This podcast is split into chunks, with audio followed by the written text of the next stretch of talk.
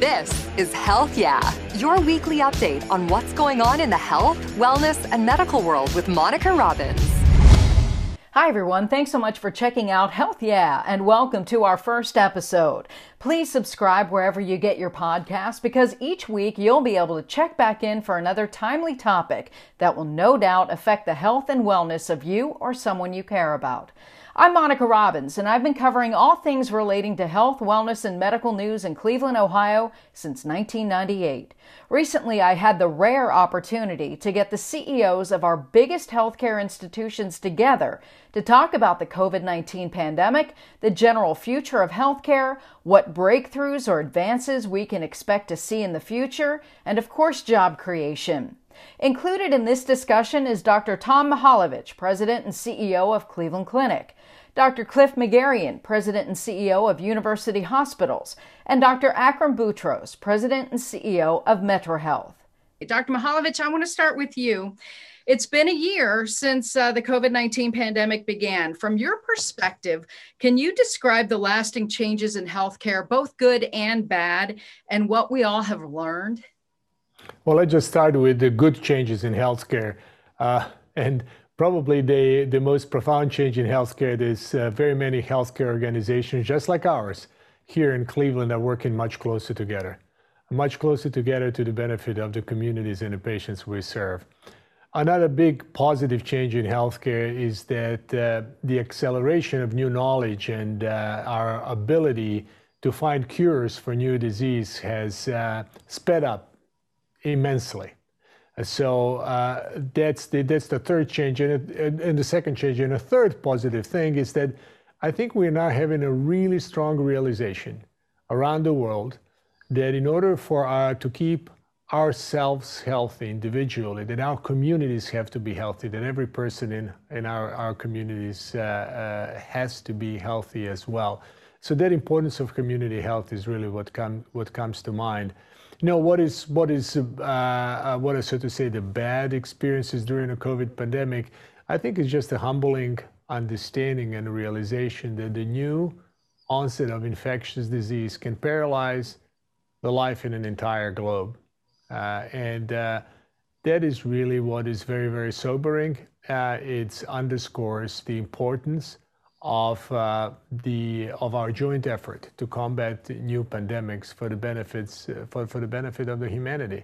So I, I, think if I were to summarize it in few sentences, that is what I would say. Dr. Megerian, what do you think?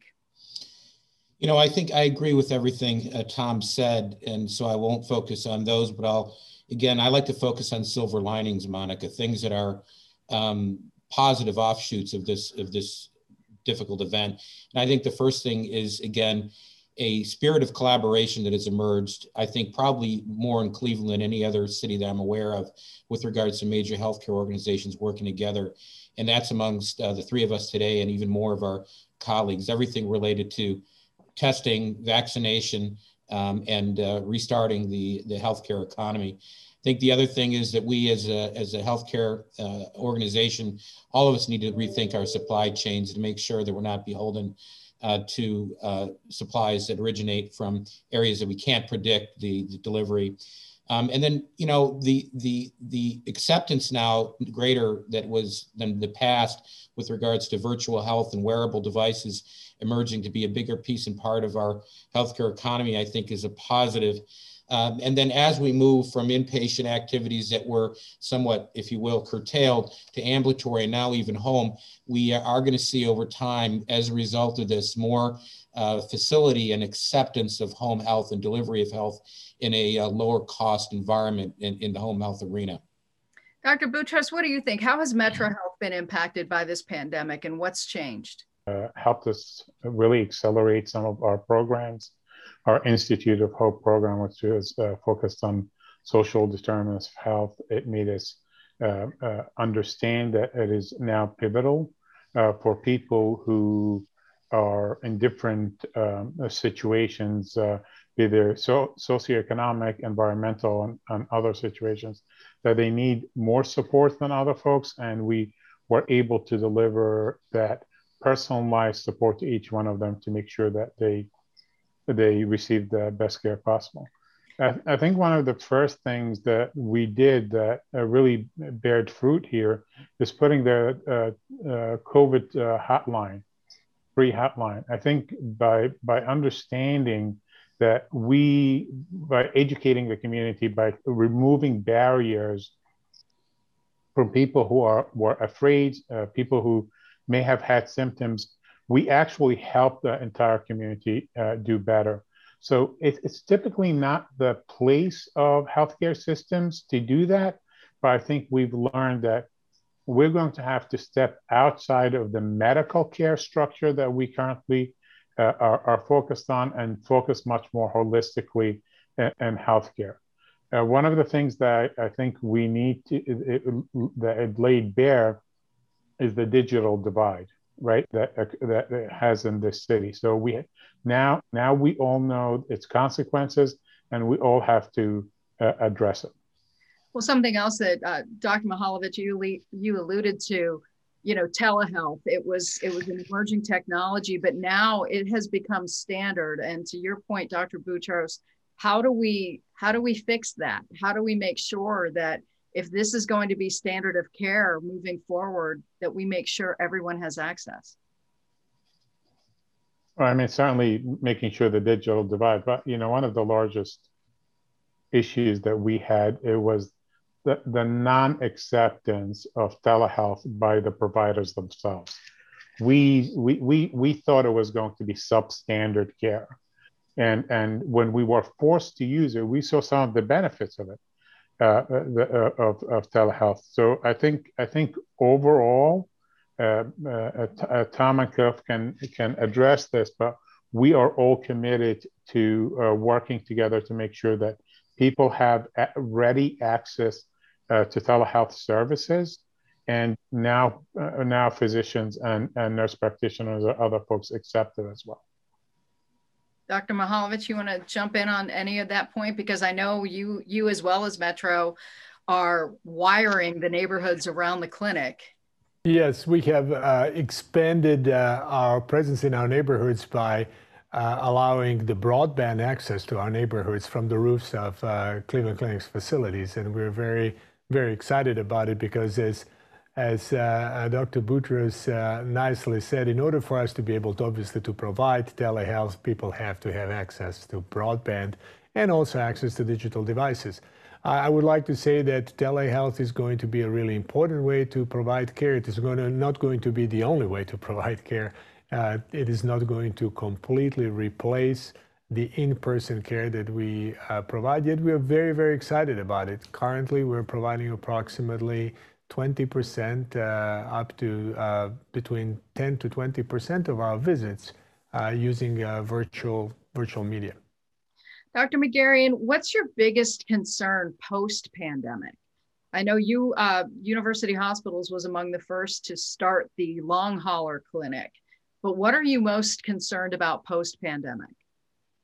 Well, I think going back to your earlier point, just to touch on it, I think that the digital divide, as Akram alluded to, is a very big deal. And um, you know, we're participating with PCs with people to get uh, PCs out uh, to the, the folks in the various neighborhoods that historically have not had access. So certainly, we want the broadband there, but they got to have a device, and that's why that's where we're spending our time. But as it relates to your fundamental question of the long-term concerns, I think my biggest right now is the notion of folks who have postponed health care for fear of getting COVID. And you know we've worked very very hard UH, and I know my colleagues have well as well to educate the community to make sure that the ultimate risks, in our opinion, of delaying care uh, certainly outweigh the risks of coming into an organization like all of our organizations that are committed to safety um, and social distancing, masking, washing hands, et cetera we are seeing folks come in with more advanced disease, whether it be heart disease, compl- complications of cerebrovascular disease, or certainly cancer. And so we we want to somehow either super reassure folks that it is important to keep their, their yearly visits with their doctors. It's certainly important to come in when they feel something is wrong. We're reconfiguring our physician offices, which we've done to make it abundantly clear that there's social distancing, remote notification while you wait in your cars, so there's no waiting rooms, virtual options, um, and, uh, and, obviously the work around uh, screening. So that is my and our fundamental concern right now. Obviously, there's others. There's significant downward pressure on margins, which is causing all of us, I'm sure, to look at more efficient ways of delivering the totality of what we do.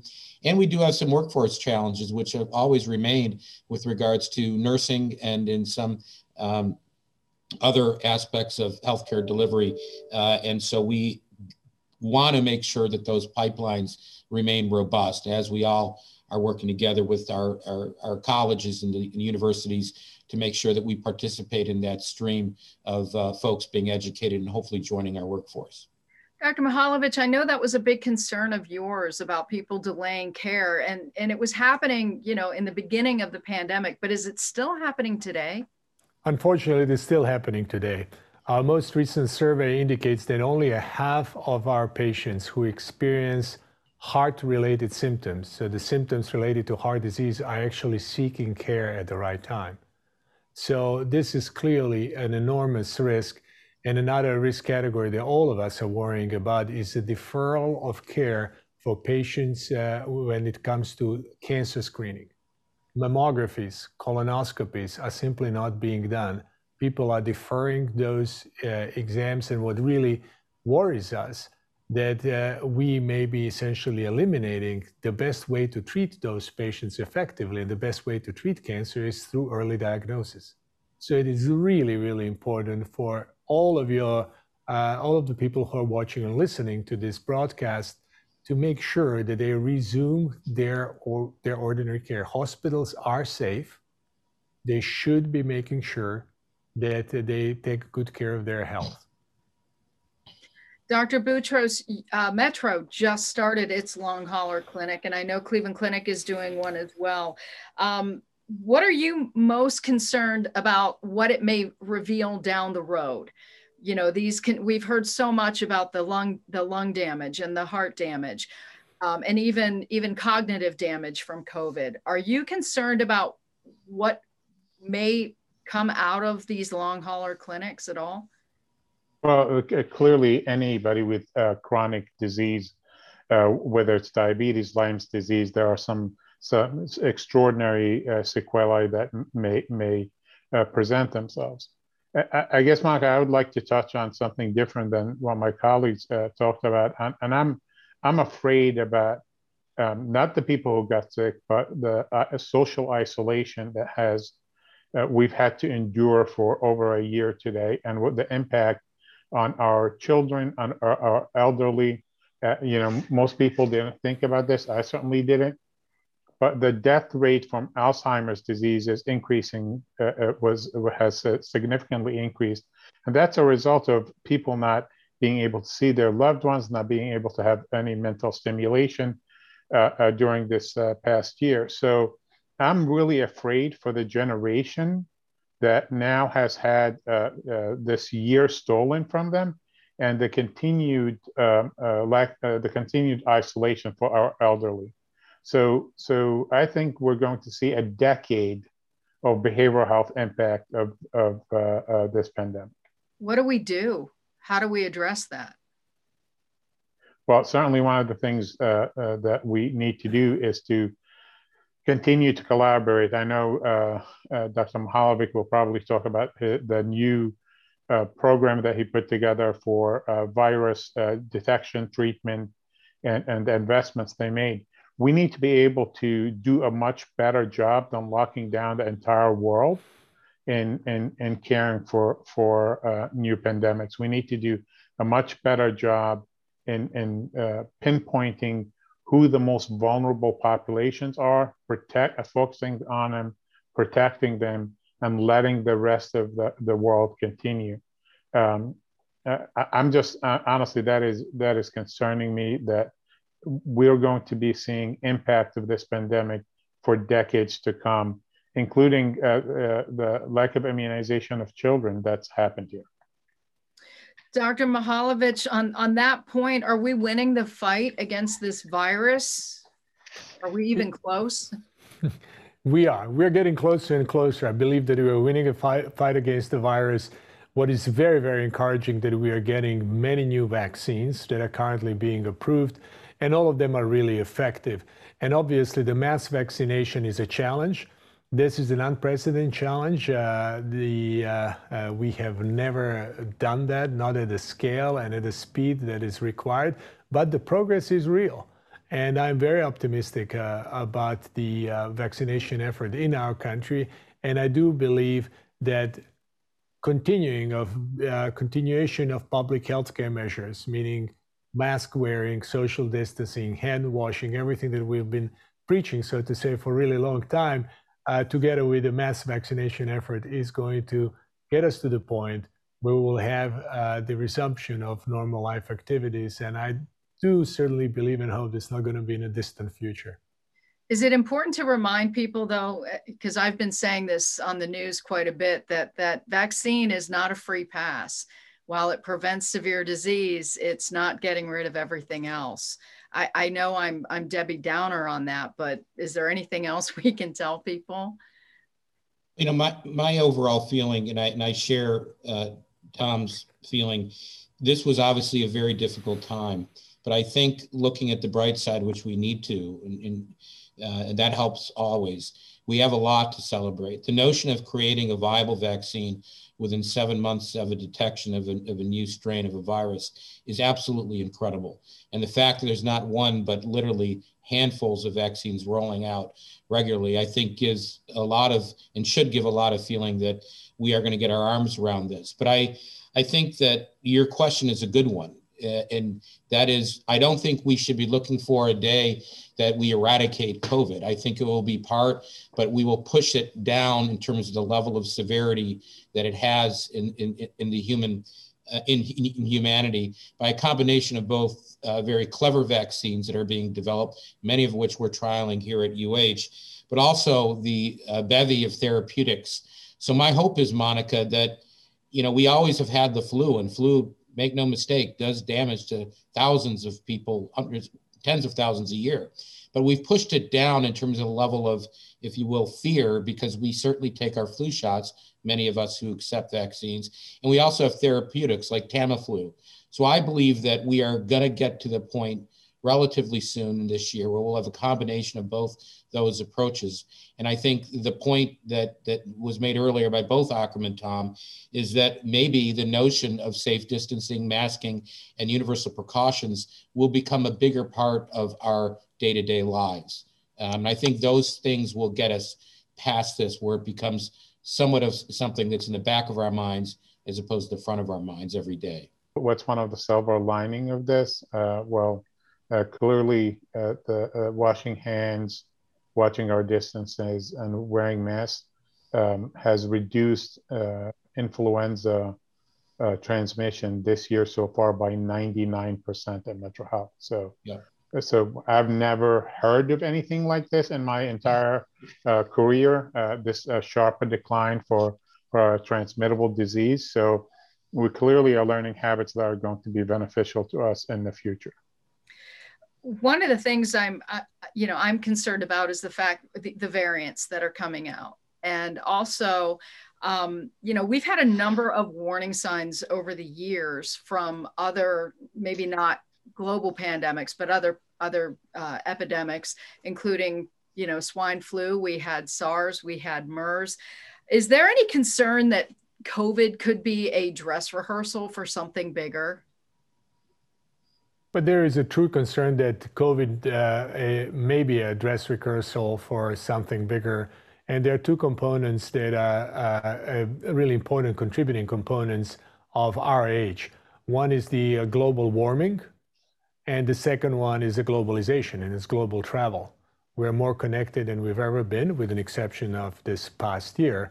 But global warming is a real issue. Uh, I think that uh, global warming, which is uh, melting the parts of the uh, parts of the of the globe and the surface, in particular in the northern and the southern hemisphere, the tips of the northern and southern hemisphere, uh, are going to uncover uh, viruses that were frozen in in in, in ice for uh, thousands of years, and we've never been exposed to them uh, in the past. So yes, new pandemics uh, are, are, possible. actually, they are probably going to become a part of our reality. How are you all planning for that? Because we've done pandemic planning, but it seemed that we we sort of missed a few things here and there communication being one of them. So now that you've had a year under your belt how are each of your institutions planning for what may come next? Or how do we continue dealing with this one and and the variants that are emerging? Dr megerian i'll start with you well, you know, the first thing we're doing obviously is being able to be on the forefront of detecting variants. And, um, you know, we were one of the leads in detecting the UK variant here at our, our lab. So having the infrastructure so that we are very uh, able to be able to do viral detection and uh, be able to do the uh, work and necessary in identifying variants and even new virus. I think second, uh, what we have to do is we have to get better at, I think, being able to respond to this dress rehearsal, if it is a dress rehearsal, it probably is. There will be more viruses. It's foolish for me to think that there won't be in the years to come, as there's been many in the past. And so, what we have to have is ready out of the box the ability to detect, the, the, the ability to sequester, the ability to then um, work with our colleagues in, in uh, the pharmaceutical world to create vaccines, and then the ability to deliver those vaccines. And that is ultimately what we will do. I am not at all um, uh, concerned that that based on how we've responded, you know, in the last seven to eight months, and how we are now going to cut our teeth on getting distribution down as it relates to vaccines, which is something that we obviously are all working on as a nation. Uh, I have no doubt when that is corrected that we will have the infrastructure and the armamentarium to respond fairly rapidly with every new entrance into into the uh, viral market, if you call it. Knowledge transfer and and and and sharing of knowledge. I think what we've all uh, learned is that we can be competitive and and having the best programs around, but we need to be collaborative for the uh, uh, good of the community. And we not only have learned that in Cleveland, I think we've learned it as an industry and across industry, so that that no one is going to win this fight if we keep hoarding knowledge. So I think that's that's where you're going to see an acceler an acceleration of uh, of response. And, and as far as I'm concerned, as far as vaccinations is, I know our three organizations and almost every health system that I've spoken to can double or triple and quadruple its vaccinations today if there's just the vaccine was available. And I think we could, uh, uh, you know, make a huge impact. That the quicker that people are vaccinated, the less the chance the virus has to spread from one person to the next.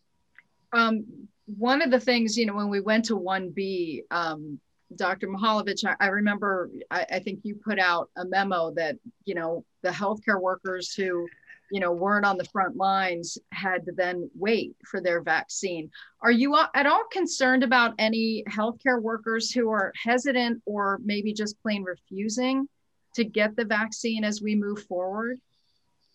We're actually not seeing uh, uh, many of our caregivers refusing vaccines. Uh, there is a variable acceptance to the vaccine, but it is getting better and better. Uh, I think the real issue right now is simply vaccine availability. And it is also really important to, to know that uh, our large and complex healthcare organization that we are responsible in leading obviously have uh, uh, a large proportion of our providers, the largest that are in the direct patient care area. Some of them are not in the direct patient care area, but they're also very important. They're important because we cannot function without them. You know, if uh, let's say uh, our information technology service uh, uh, gets sick and we cannot maintain our computers and electronic medical records, we cannot take care of our patients.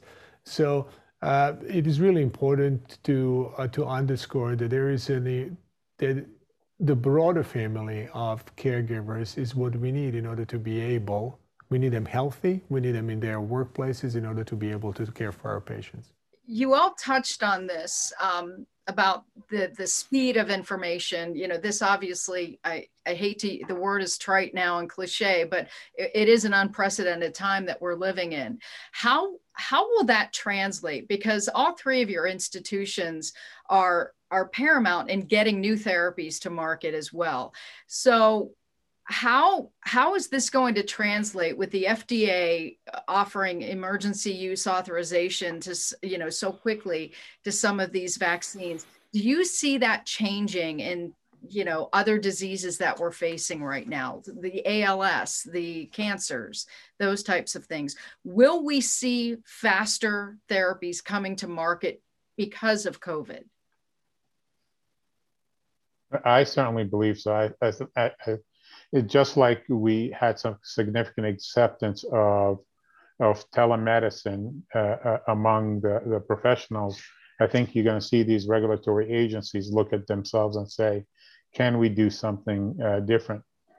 You also see uh, technologies that we have been dreaming about, which is can you treat cancer by uh, um, using a viral um, uh, um, messenger to create antibodies, and and you'll see that also accelerate. So there will be long-term positive impacts here, both on regulation, I, I, I believe, on the speed of response, and also and and and just advancement of medicine as a as a result of this.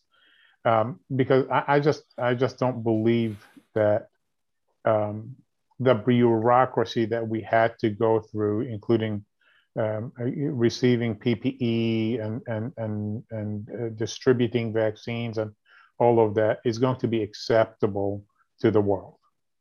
You know, some of the bureaucracy and sluggishness, if you will, Monica, um, certainly may exist in the agencies that ultimately are the final arbiters, but some of it is our, ourselves uh, to blame. All of us have our IRB institutional review boards that are the gatekeepers of launching even the beginnings of research. And I saw, to answer your question, during this event, even our own architecture and infrastructure speed up. So, for example, uh, during the early days of March, Gilead approached us, Gilead Pharmaceuticals, to be site 001 for the remdesivir trial, which then went on all over the world. And typically, and I'm, I'm not, typically, let me just say it takes a while for our IRB to move through that sort of examination. Well, they were able to find it within themselves to logarithmically increase the speed of getting IRB approval through our internal IRB. And now that is the standard of the day. In other words, we've reached a new, if you will, speed now without any compromise of uh, checking things and making sure everything's safe.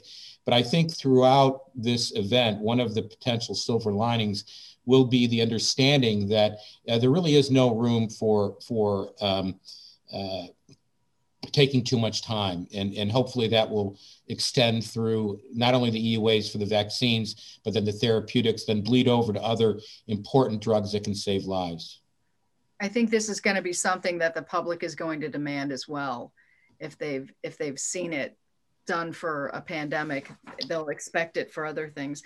Um, Dr. Boutros, the pandemic and racial unrest put a spotlight on health disparities across the nation and, of course, here in our communities. So, how are your systems pivoting attention to address this issue, and what is that timeline for change?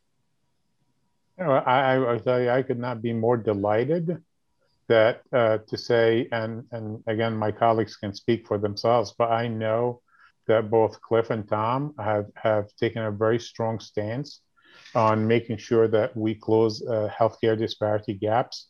Uh, we, the, I see a lot of uh, new, uh, renewed energy, and not only to doing project type work, but making this a lasting change in that in the uh, healthcare system.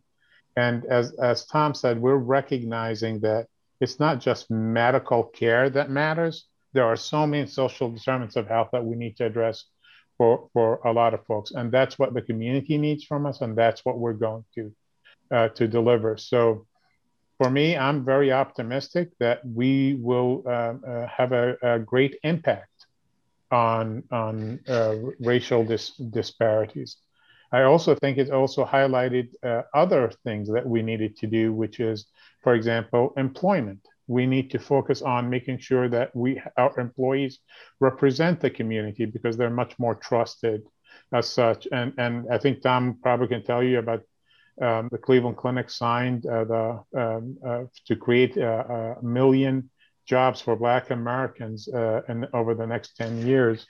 And I know um, uh, Cliff has had a great deal of focus and also having diverse uh, uh, hiring of um, uh, clinicians and staff. So this is the work we need to do together and individually and collectively to be able to make change.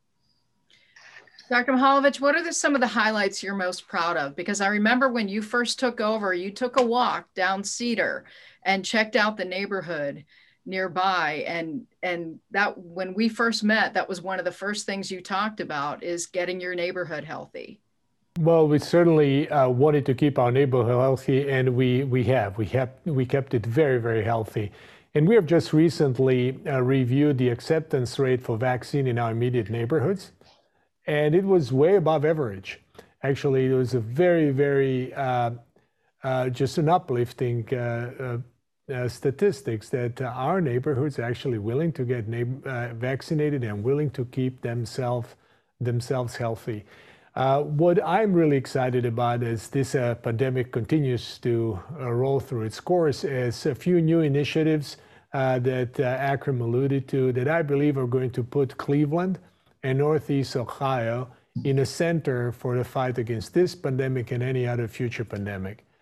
We together, our three of our institutions, as well as Case Western Reserve University and Cleveland State University jointly, have been able to attract the largest investments for job creation in the Northeast Ohio in its history, and it is in healthcare. So, as part of our joint effort, we are going to create a nucleus for new discoveries in healthcare that are going to put us in a substantially better position to fight off future pandemics. Cleveland Clinic is investing, together with the state of Ohio, $500 million into the new Center for Global and Emerging Pathogens that will do exactly everything that we're hoping that some center like that would do. Would discover new viruses faster, would deliver the new treatments and vaccines faster, and then together we all will distribute them into our communities at a faster pace. And uh, that will also not only protect all of us from future pandemics, but also will create new jobs. We certainly strive to create 8,500 new jobs in the north northeast Ohio, and very many of them are going to be exactly the communities that just briefly touched upon. And we're very passionate about it because our healthcare providers need to be a part of the community, and uh, we are very excited about the future. So you obviously you're alluding also to the uh, innovation corridor, and uh, Dr. Megerian, your thoughts your thoughts on that? Where do you see university hospitals? You being one of the newer CEOs now taking over your vision for what is going to happen in the next ten years. Well, you know, again, there is. I hope you can tell from the spirit of our collaboration and our banter that that there is a tremendous amount of uh, trust and desire for our these three community assets to work very closely together.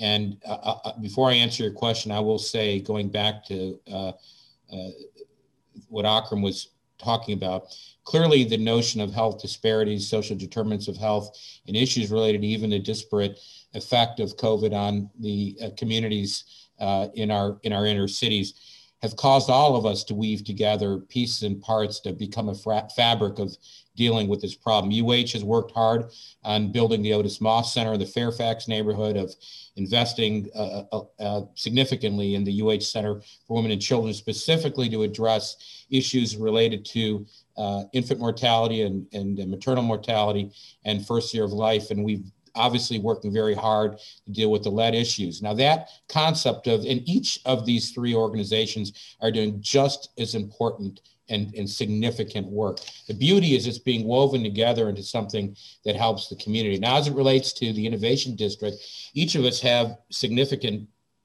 uh, assets to bring to bear. Um, and if you detail those assets, um, they are going to be woven together similarly like this as it relates to job creation. And UH is particularly interested in uh, work around uh, leading research and product innovation as it relates to global health and emerging infections, if you will, collaborating with the with the great work that CCF is doing.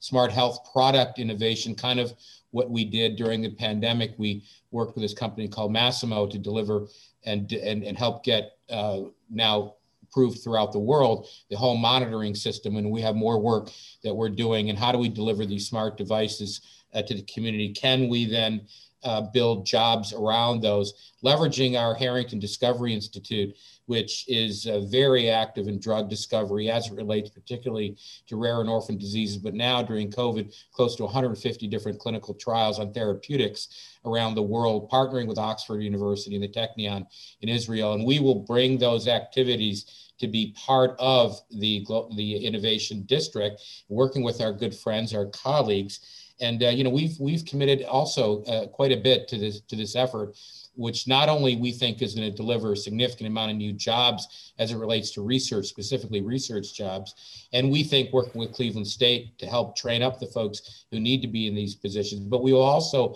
deliver significant increases in already the research portfolio and the dollars that flow into Cleveland as it relates to research in these in these areas. So we're just very pleased to work with Ackerman, Tom, and, Harlan and Scott Cowan from CWRU uh, in, in, in, doing exactly what we've done as it relates to uh, dealing with disparities in health, but now dealing with job creation, research infrastructure.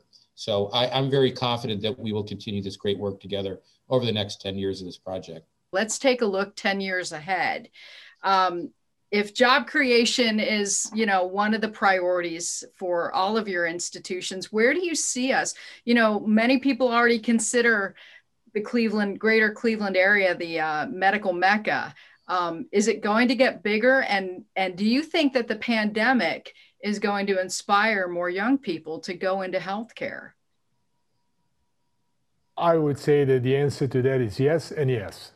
Yes i do believe that uh, our organizations will grow. I am absolutely convinced that we're going to create a greater impact, not only in our immediate communities through job creation, but also, uh, I believe, a global impact.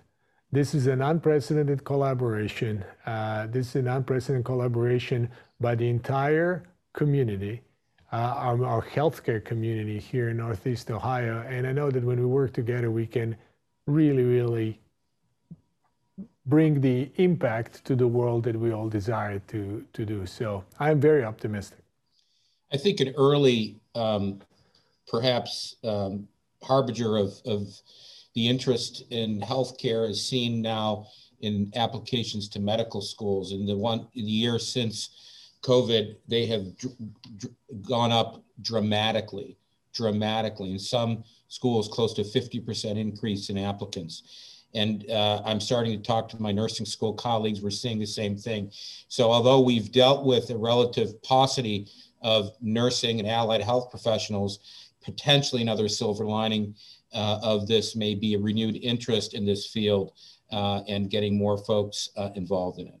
There's nothing more noble than uh, caring for for someone, uh, and really the front the frontline staff who that provide not only medical care but comfort and healing uh, to to to the uh, individuals and their family. They, they, honestly, it's, it's, just one of the most gratifying uh, uh things there is. And and regarding the future, uh, you know, we we try to attract uh, people here by the global mart having having the, the latest equipment or um, um, Cleveland Clinic uh, being the best in the world for cardiac care. Uh, th- that you know, or, or, the Cancer Care Center at, at University Hospitals, those attract individuals, right? I think what we're working on right now is attracting industries. So, so all of the things we're talking about is literally making um, uh, Cleveland a hub for innovation for healthcare and technology. And, and by putting the power of these three, uh, five institutions together, it is just an exponential opportunity before us.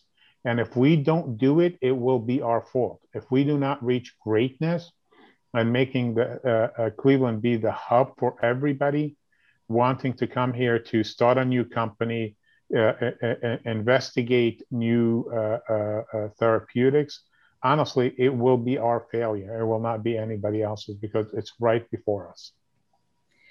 I want to step outside of the pandemic for a second. A year ago, before the pandemic, I wanted to ask you all to predict what the most important healthcare advancement and issue would be in the next decade. What do you think it is now that we have to deal with for the next decade? Dr. Boutros, you alluded earlier to mental health is going to be a huge primary concern. What else are, is what else are the are the things that we're going to have to pay attention to and at least in the next decade? Well i, I think the recognition that things like uh, adverse childhood experiences have um, uh, set an impact and a course for young people that, that it's very hard to uh, that gravitational pull uh, uh, towards towards illness is is very hard to deal with if you don't deal with uh, adverse childhood experiences the recognition that that we need to be uh, personalized medicine used to be about making sure that you get the exact medical treatment that you, you need. Personalized health, I think, is where we're going to move to, which is going to look at all the other social issues that we need to help you overcome in order for you to remain healthy. So I think that's where you're going to see the evolution of from a medical, purely medical model or predominantly medical model to uh, a healthcare model. Dr. Megerian, your thoughts? I, I, I, I usually always agree with Akra, but I always usually have something else to add. I think the notion of detecting issues in childhood that will rear its head in later life is is the concept of, of prevention. In other words, understanding that there's a instigator there that may lead to a deleterious health outcome and then treating it early. And I think that is my feeling. I, I think we're going to have to get our arms as a nation around the expanding uh, cost of healthcare as it relates to the GDP. We're approaching 20%. Uh, our uh, competitors in the G8s are looking at, at 9 to 11%. Um, now, there's a little bit of quibbling about how you keep track of that. But at the end of the day, there's no doubt all of us have to be part of the solution in terms of making, uh, creating the best value in healthcare. And my personal opinion is going to be enhancing, enhancing primary care so that we don't just go to the hospital when we're sick or the doctor when we're sick we get used to the notion of visiting our physicians, our primary care physicians, our pediatricians on a regular basis so disorders can be detected at the earliest stage. And as, as, as Akram alluded to, precision medicine, uh, immunotherapy related to cancers are going to seize the day. And clearly, the way to then lower the overall burden, increase the quality, lower the cost efficiencies is going to be enhancement of primary care and making sure that we get our arms around uh, that that cultural transformation where people realize it, you don't just go when you're sick you've got to go regularly. So that's that's my thoughts. Dr mihaljevic is that something that's being focused on in the medical school? Well yeah, it certainly it certainly uh, is and i think the the new, the 21st century is certainly, in my opinion, going to be marked by a substantially greater uh, influence of technology, computational and dig digital technology in healthcare, because that technology is going to allow us to access uh, our patients uh, in a more affordable and more effective way. It is going to allow us to uh, provide treatments that are going to be individualized, and ultimately, they are going to allow us to uh, really establish that continuity of care uh, that Cliff just mentioned. Traditionally, in the 20th century, healthcare was limited to episodes of care. People sought out medical care when they became ill. What we are learning very, very quickly is that uh, we really need to focus on uh, having a lifelong engagement between patients and healthcare providers. And technology is going to allow us to have that type of engagement, but is also going to allow us to have a much more personalized approach to an individual that is going to be tailored to their needs, to their environments, to their specific circumstances. And that's why all of us are so excited about the future of healthcare. One of the main things I'm getting asked about is the difficulty for people to get a vaccine. Any uh, words of calming you can give people what they need to do how they you know your thoughts on the on the rollout and the governor's plan on distribution is is that the correct way of doing it, or do you think things need to be changed? The governor is doing the best job he could with the limited amount of vaccines uh, we have. There is no there is no right way to do this. This is you, you, have to figure it out as you go along, and you see where the highest risks are, and and, and do that.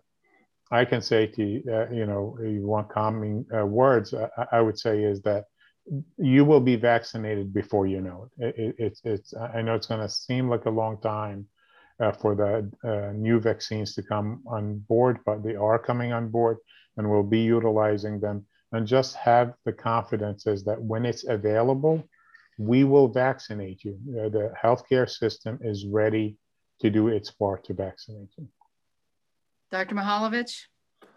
Well, we are certainly living in a time when vaccines are coming in short supply. So uh, we have to realize that there are millions and millions of our fellow citizens who are still patiently waiting for a vaccine. So these are difficult times. But I would like to assure everyone that this too will pass and it will pass very quickly. New vaccines are coming up with a, with a speed and a pace that is unprecedented. And uh, let's just take a journey, journey back in time. A year ago, we were struggling with testing for COVID. Right now, nobody worries whether they can be tested or not because tested, testing is available everywhere. I am absolutely convinced that within the next few months, we're going to have new vaccines and a sufficient supply of vaccines that, uh, uh, that we will be able to vaccinate all of those in need. Dr. Megerian, are you thinking that uh, the COVID vaccine is going to be something that we're going to have to deal with just like a flu vaccine each year? I do, I do. And I think the pace of the variants that we're seeing emerge um, is such that it will probably be very much like the influenza virus, where every year we have a new um, subspe, you know, a new variant, and that drives the uh, vaccine development, and uh, then that uh, is what we get as a shot every year. Um, and I absolutely believe that we probably will get to the point where we'll get, if you will, a cocktail um, theoretically every year, both the latest uh, COVID vaccine as well as the latest influenza vaccine. Um, and uh, I think it'll be part of our uh, part of our world.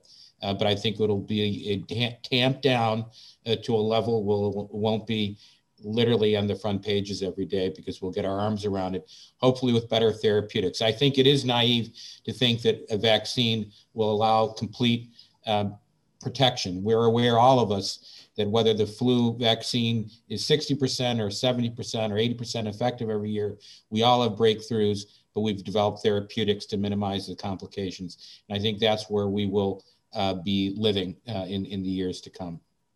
I want to just do one uh, one final round robin, if you will, and and let you all discuss any final thoughts you have that you'd like to pass along to our viewers. So, Dr. Mihaljevic, I'll start with you. Well, I think this has certainly been, been a trying year, as we said, uh, but this has uh, uh, also been a year when we came came together. I would like to say, although it was trying, we have really, really uh, we witnessed a, a phenomenal phenomenal success in finding and developing vaccine for a brand new illness, for illness that we never faced before in a record time. We're getting vaccinated. Uh, we are getting into the phase, I think, of pandemic uh, where we're going to see the number of those who are getting sicker and uh, declining, and I'm very optimistic. Dr. Boutros? Well, I, I, I would say is that um, even though this has had enormous impact on us individually, and many of us have uh, lost loved ones to uh, to uh, uh COVID and to other diseases that were not uh, treated, I would say it, it has also uh, been a reset for our nation and our, our community to figure out what's in front of us and to be laser focus on being better, uh, delivering faster results, greater results for our community, thinking beyond ourselves, beyond our organization. So I am, uh, you know, I think this will mark uh, in my career the tipping point where a collaboration overcome uh, overtakes competition. Dr. Megerian. You know, many people, Monica, say that the um, mettle or the uh, the uh, fortitude of, of a of a entity. In this case, we'll call it the Cleveland community. Um, is measured not on how it performs during periods of tranquility, uh, and uh, it, it's more measured during how it responds to significant stress and uncertainty. And by almost every measure, the way Cleveland and Northeast Ohio quickly embraced masking, how we listened to our governor very, very quickly, how we collaborated as healthcare organizations to step up testing, how we collaborated and did not worry who's who, what's what. We all worked together. I think that makes me so proud of Cleveland and the Cleveland community and certainly the healthcare community. Um, and as a result of that, I, I, I think the dust settles, we should, as, as citizens here, feel very, very confident about the culture and our ability to work together and get things done. I, I am very proud and honored really to be part of this greater community. Doctors, thank you so much for your time and thank you for your staffs as well. They have done amazing work in the past year. And uh, I, as speaking for a resident and one who uses all three of your systems, uh, I'm very, very grateful and appreciative of everything you all do. Thank you again, and hopefully we will chat again very soon. I know there's a lot of confusing health information out there, and there is no way in health you want to go to just any website. So at the end of each podcast, I want to give you some vetted websites you can turn to for info.